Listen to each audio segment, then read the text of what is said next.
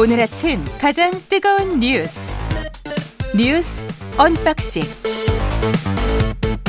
자 뉴스 언박싱 시작합니다. 민동기 기자 김민하 평론가 나와 있습니다. 안녕하십니까? 안녕하십니까? 예, 윤석열 대통령 간호법 이번에 두 번째 거부권 행사했습니다. 네, 어제 국무회의 모두 발언에서요. 간호법안은 유관직역 간의 과도한 갈등을 불러일으킨다. 그리고 간호업무의 탈의료기관화는 국민들의 건강에 대한 불안감을 초래하고 있다.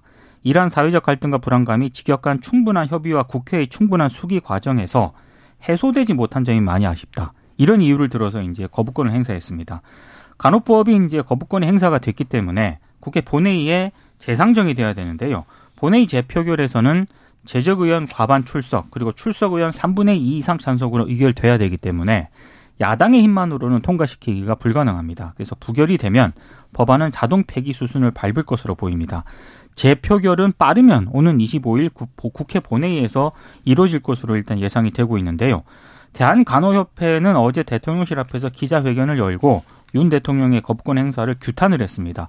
어제 밤늦게까지 이제 앞으로 대응 방식 등을 논의했다라고 하는데요. 오늘 기자회견을 열고 향후 대응 방안을 발표할 예정입니다. 근데 일단 뭐 일부 언론이 좀 예상 기사를 쓰기도 했는데 에, 집단 행동은 하지 않을 쪽으로 이제 무게 중심이 좀 쏠리고 예. 있습니다. 대신에 뭐 면허증 반납 운동이라든가 간호사 1인 1정당에 가입하는 그런 클린 정치 캠페인 참여 등이 거론이 되고 있고요. 또 언론 보도를 보니까 진료 지원 인력 PA라고 하는데 예. 이 간호사들이 한 만 명 정도 되거든요. 그렇죠. 근데 지금 대학병원에서 전공의 등과 함께 수술 시술 보조를 하고 있는데 그렇습니다. 이게 의료법상 불법입니다. 음. 그래서 준법 투쟁을 할 가능성도 있다. 그러니까 이걸 안 하겠다는 거죠. 들어가지 않는다. 네, 이런 네. 방안들이 거론이 되고 있습니다. 그러니까 뭐 병원마다 좀 사정이 다르겠습니다만 만약에 이제 PA 업무라고 돼 있는 것을 간호사들이 이제 준법 투쟁의 의미로서 거부를 하게 되면 의료 현장의 혼란이 커지죠, 당연히. 그렇죠. 그리고 그 빈 구멍은 어떻게 할 것이냐. 애초에 의사들이 그 업무를 하지 않아서 할 수 없어서 또는 뭐 이런 이유 때문에 간호사들에게 전가해 온 것인데 간호사들이 안 하면 그 빈 구멍을 어떻게 할 것이냐. 뭐 인턴이나 레지던트들이 뭐 24시간 한다든지 뭐 그러는 수밖에 없겠죠. 근데 네. 인턴 레지던트도 사실 굉장히 어려운 상황이지 않습니까? 그렇습니다. 또 거기에 과도한 노동 시킨다고 지난번에 대형 병원만 인턴 레지던트가 있지 생각해 보니까 소형 병원 그렇죠. 의원들은 없잖아요. 맞습니다. 그렇죠. 네. 그리고 그분들이 또 과도한 노동한다고 큰 문제가 되고 그랬지 않습니까? 그러니까 네. 이런 문제를 해결하기 위해서 간호법을 만들든지 뭘 했어야 되는 거라고 말씀을 드리는 거고 그런 취지에서 이제 간호법을 만든 건데 음. 대통령의 거부권 행사라는 게 저는 어쨌든 대통령의 거부권 행사는 권한이니까 할 수 있는 것인데 음. 첫째 절제된 방식으로 행사돼야 되고 둘째 이유가 분명해야 된단 말이죠. 윤석열 대통령이 그 이유를 설명한 게 유관 직역 간의 과도한 갈등을 불러일으키는 법이다. 이미 유관 직역 간의 과도한 갈등이 있는 겁니다. 있기 때문에 이 법을 만들어서 그렇죠. 그걸 좀 구획을 나누자라는 건데 예. 그 앞뒤가 바뀌었다라는 생각이고 또 간호 업무의 탈 의료기관화가 불안감을 초래한다. 이미 간호 업무의 탈 의료기관 지역사회에서의 간호사들의 역할이나 이런 것들이 증대될 수밖에 없고 증대되는 국면이기 때문에 그래서 법으로 정하자는 거잖아요. 그러니까 이게 거부권 행사에 정당한 어떤 이유로서는 잘 해석이 되지 않고요. 또 충분한 수기 과정에서 이러한 어떤 이 불안이 해소되지 않은 않았다라는 이유도 들었는데 늘 말씀드리지만 간호법 얘기 나온 게 도대체 언제부터입니까? 이게 지난, 지난해 대선 때도 논란이 있었던 것이고 최소한 아무리 짧게 잡아도 지난해 말에 이 민주당이 강행 처리하면은 대통령의 거부권 행사할 수 있으니 빨리 뭘 협의를 하자 이 얘기를 한 거지 않습니까? 사실 뭐 대선 공약이냐 아니냐 이걸 두고도 그렇죠. 논란이 일었기 때문에 음. 굉장히 오래된 거죠 논의 자체는. 5월부터 한 거예요. 그러면은 지금까지 여당과 정부는 뭘 했느냐라는 의심을 당연히 이제 의구심을 가질 수밖에 없고 그런 점에서 보면은 이 거부권 행사였던 정당성이나 이런 것들에 대해서는 많은 국민들이 의문을 가질 거라고 생각하고요. 그리고 민주당이 이제 앞으로 어떻게 하느냐 이 문제가 있지 않습니까? 이 거부권 행사했으면은 절차라고 절차는 당연히 지금 말씀해 주신 것처럼 국회에서 재표결 해 가지고 어 3분의 2 못 넘기면 그냥 폐기하는 게 맞는 절차입니다. 하지만 하지만 그 정해진 대로만 그렇게 할 것 같으면은 뭐 AI가 정치하지 뭐하러 정치인들이 있습니까? 제가 볼 때 만약에 민주당이 이거를 처리를 해서 통과시킬 자신이 있으면 그냥 이제 해버리는 것도 방법이지만 이게 폐기될 것이 분명하다고 하면 음. 일각에서 논의가 되는 나름의 수가 있어요. 뭐 대체 입법이라고 음. 할지 뭘 뭐라고 해야 될지 모르지만 음. 이것을 처리하지 않은 상태에서 재표를 하지 않은 상태에서 그러면 뒤늦게라도 뭔가 쟁점을 해소할 수 있는 방향으로 협의를 하고 협상을 해서 조율을 해가지고 그걸 다시 한번 논의해 보자 이런 방법도 있는 거거든요. 그런 노력 끝에 정 안 되면 정 안 되면 할 수 없다 이렇게 얘기하는 것은 또 맞, 맞는 방안일 수 있지만 적어도 마지막까지 노력을 하는 모습을 누군가는 해야 될 거 아닙니까? 여당이 됐든 야당이 됐든. 근데 여기에서 지금 빠져 있는 게 일각에서 나오는 뭐 나름의 대안 뭐 이런 게 이런 말씀 하셨잖아요. 근데 그게 정부에서 나와야 돼요. 그렇죠. 정부에서 거부권을 그 대통령실이 행사를 하고 대통령실에서 뭐 구체적으로 명기를 해주는 게 가장 좋고요. 아니면 대통령실이 지시, 지시를 해서 대통령이 지시를 해서 나는 이런 조항 이런 조항이 마음에 안 드니까 이렇게 한번 합의를 해봐라라고 여당에게 구체적인 안을 좀 줬으면 좋겠어요. 그러니까 거부권을 행사할 때마다 너무 추상적이에요. 나오는 이유들이. 그래서 그렇게 되면 그 다음으로 진전하는 어떤 토론이나 합의가 전혀 안 되잖아요. 나는 거부권 행사할 테니까 그 다음에는 국회 너희들이 알아서 해. 그리고 갈등은 너희들이 잘 풀어.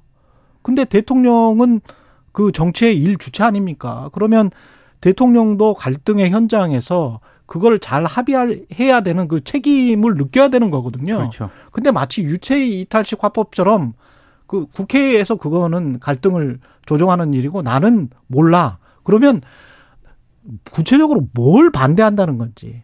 탈의료기관이나 돌봄센터를 말하는 것 같은데 돌봄센터가 마음에 안 든다면 이 조항을 뺀, 빼자 할지. 그럼 간호사협회 같은 경우도 이 조항은 빼도 된다라는 말이 있었었거든요, 사실은. 그러면 그런 것들을 구체적으로 좀 논의를 해야 되는데 그런 것들은 한 발짝도 진행을 못하고 서로 간에 여야 힘겨, 힘겨루기다. 그리고 언론도 그렇게 말만 하고 그냥 끝나고 그 다음에 흐지부지.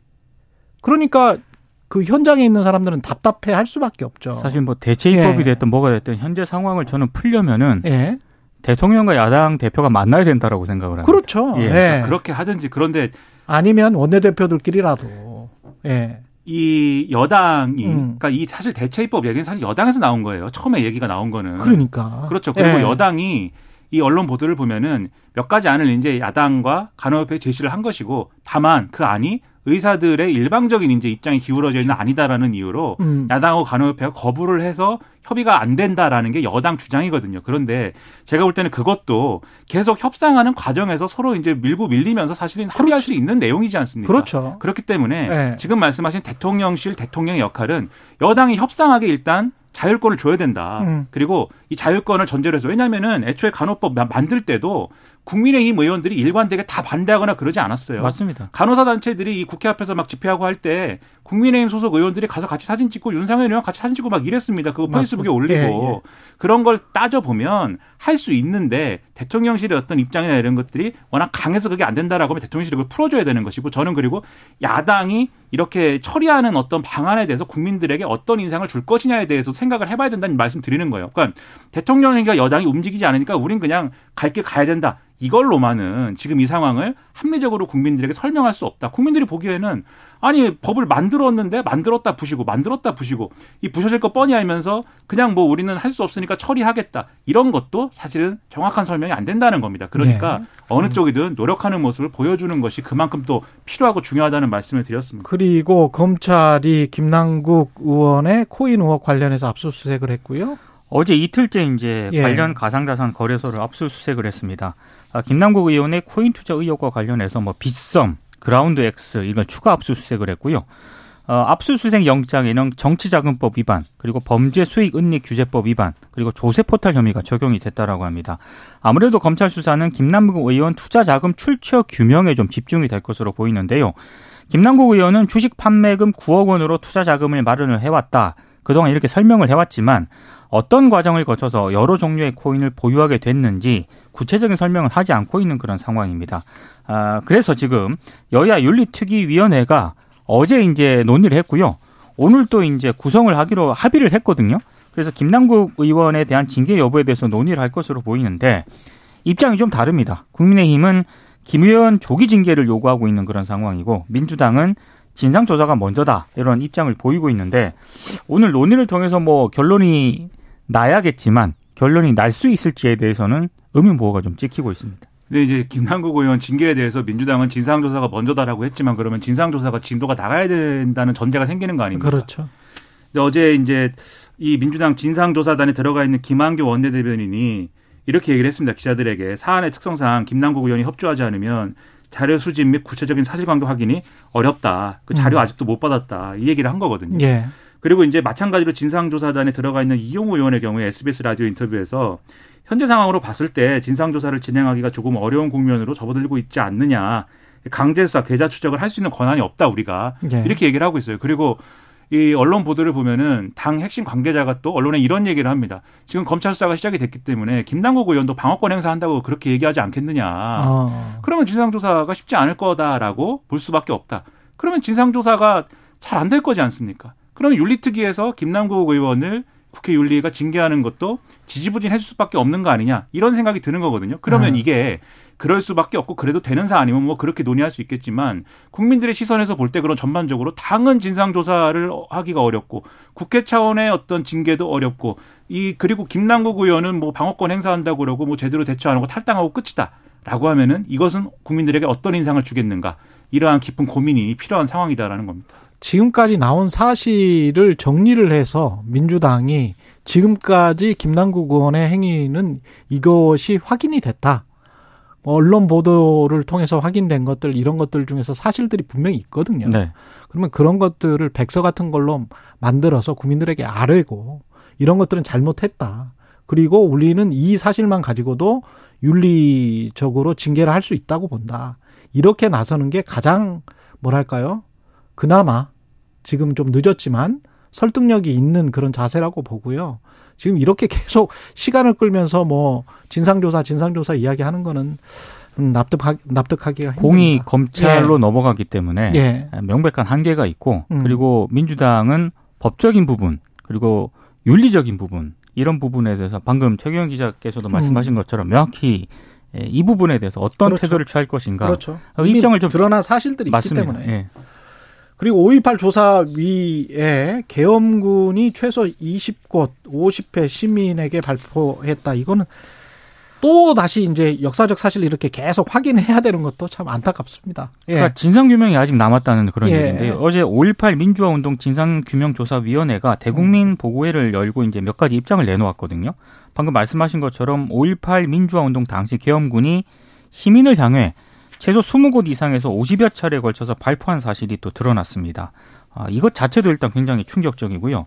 오늘 또 한겨레 신문 등을 보면은 이런 내용도 있습니다. 당시 계엄군이 5월 27일 진압 작전이 끝난 뒤에도 시민을 사살했다는 그런 증언이 나왔거든요. 이거는 이제 최근에 프랑스 사진 작가 파트리크 쇼벨이라는 사람이 이 광주에 왔습니다. 그래서 음. 이제 쇼벨 작가가 조사위원회에 탄 증언입니다. 예. 그러니까 5월 27일 광주 진압 작전이 끝난 뒤에 광주 YMCA 건물에 은신해 있다가 당시 19살이었던 김종현 씨가 밖으로 나왔는데 음. 이 나온 이 김 씨를 당시 계엄군이 총으로 이제 사살을 했다는 그런 겁니다. 예. 어, 이, 이 모습을 당시 이제 이 쇼벨 작가가 봤다라고 하는데 반대편 건물에서 그 쇼벨 작가를 향해서도 당시 계엄군이 장갑차 위에서 총격을 가했다. 뭐 이런 증언이 있거든요. 그 다음에 뭐 총격으로 상처를 입은 시민을 사살한 사례가 또 이제 발견이 됐기 때문에 어제 이제 진상규명위원회가 밝힌 이 여러 가지 그 사례라든가 그 내용을 보면은 시간이 상당히 지났음에도 불구하고 5.18 민주화 운동과 관련해서는 진상 규명이 되어야 될 부분이 아직도 많다. 뭐 이런 게 확인이 된 것 같습니다.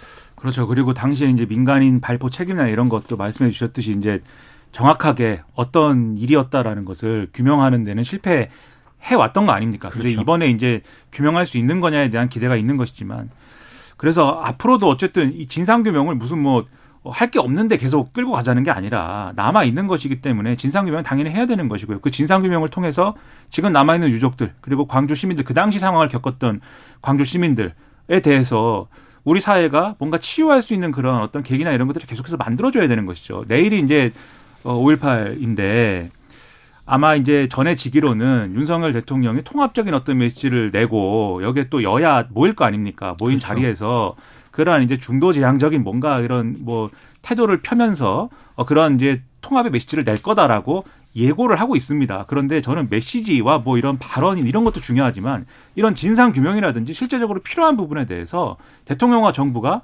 정말 이 전적으로 지원하고 이런 부분에 대해서는 전적으로 필요하기 때문에 얼마든지 여기에 대해서는 최선을 다하겠다라는 메시지가 필요하다고 봅니다. 근데 예를 들면 과거사위나 이런 데 보면 들어가 있는 인물들이나 이런 거 보면은 이해가 안 되는 인물들이 있었던 있죠. 거지 않습니까? 그리고 그런 것들을 미루어 보면은 과연 과거사에 대한 어떤 진상규명이나 이런 것들에 대해서 정부가 적극적일 것이냐. 오히려 진상규명이나 이런 것들은 어느 정도 됐으니까 그 민주화 운동 이런 얘기는 됐으니까 경제 발전이나 광주에 필요한 어떤 뭐 그런 게 필요한 거 아니냐라는 메시지를 사실은 얘기하고 싶은 거 아니냐. 그러니까 지난 대선 때 했던 얘기거든요. 이런 것들이 그렇게 하지 말고 물론 그런 것도 필요하지만 이 진상규명이나 이런 것들이 끝나지 않았다는 거에 대해서 대통령과 정부가 좀 더 적극적인 태도 그리고 그런 메시지를 내줬으면 좋겠습니다. 피해자들 관점에서 생각을 해보자면 프랑스 사진 작가가 와서 증언을 했던 이야기가 새롭지가 않거든요. 전혀 그렇죠. 제가 모두에서 말씀드렸듯이. 근데 광주 시민들이나 전라남도 지역에 그때 당시에 광주에 있었던 사람들이 다 증언을 했는데 증언을 하고 그때 당시에 다치거나 죽었던 사람들의 유족들이랄지 그런 사람들의 말을 좌파 빨갱이 국가 전복 세력 그렇게 하면서 수십 년 동안 국가와 언론이 매도를 했잖아요. 그리고 나서 프랑스 사진 작가가 이야기를 하거나 미국의 어떤 사람, 독일의 어떤 사람들이 이야기를 하면 그것만 객관적으로 받아들이고 지금도 국가가 또는 정부가 어떤 특정한 사안들이나 어떤 특정한 사람들을 좌파로 규정해서 어떤 그 딸을 시키려고 하는 굉장히 폭력적인 모습을 보이는 거거든요. 그거는 과거와 현재가 이어져 있는 것이고 굉장히 민주적이지 않는 반민주적인 작태가 아직도 남아 있다고 봐야 되겠습니다. 당시 부상자들 있지 않습니까? 예. 지금까지 고통을 받고 계신 분들이 굉장히 많습니다. 예. 여기까지 하겠습니다. 뉴스 언박싱 민동기 기자 김민하 평론가였습니다. 고맙습니다. 고맙습니다. KBS 1라디오 최경영의 최강시사 듣고 계신 지금 시각 7시 39분입니다.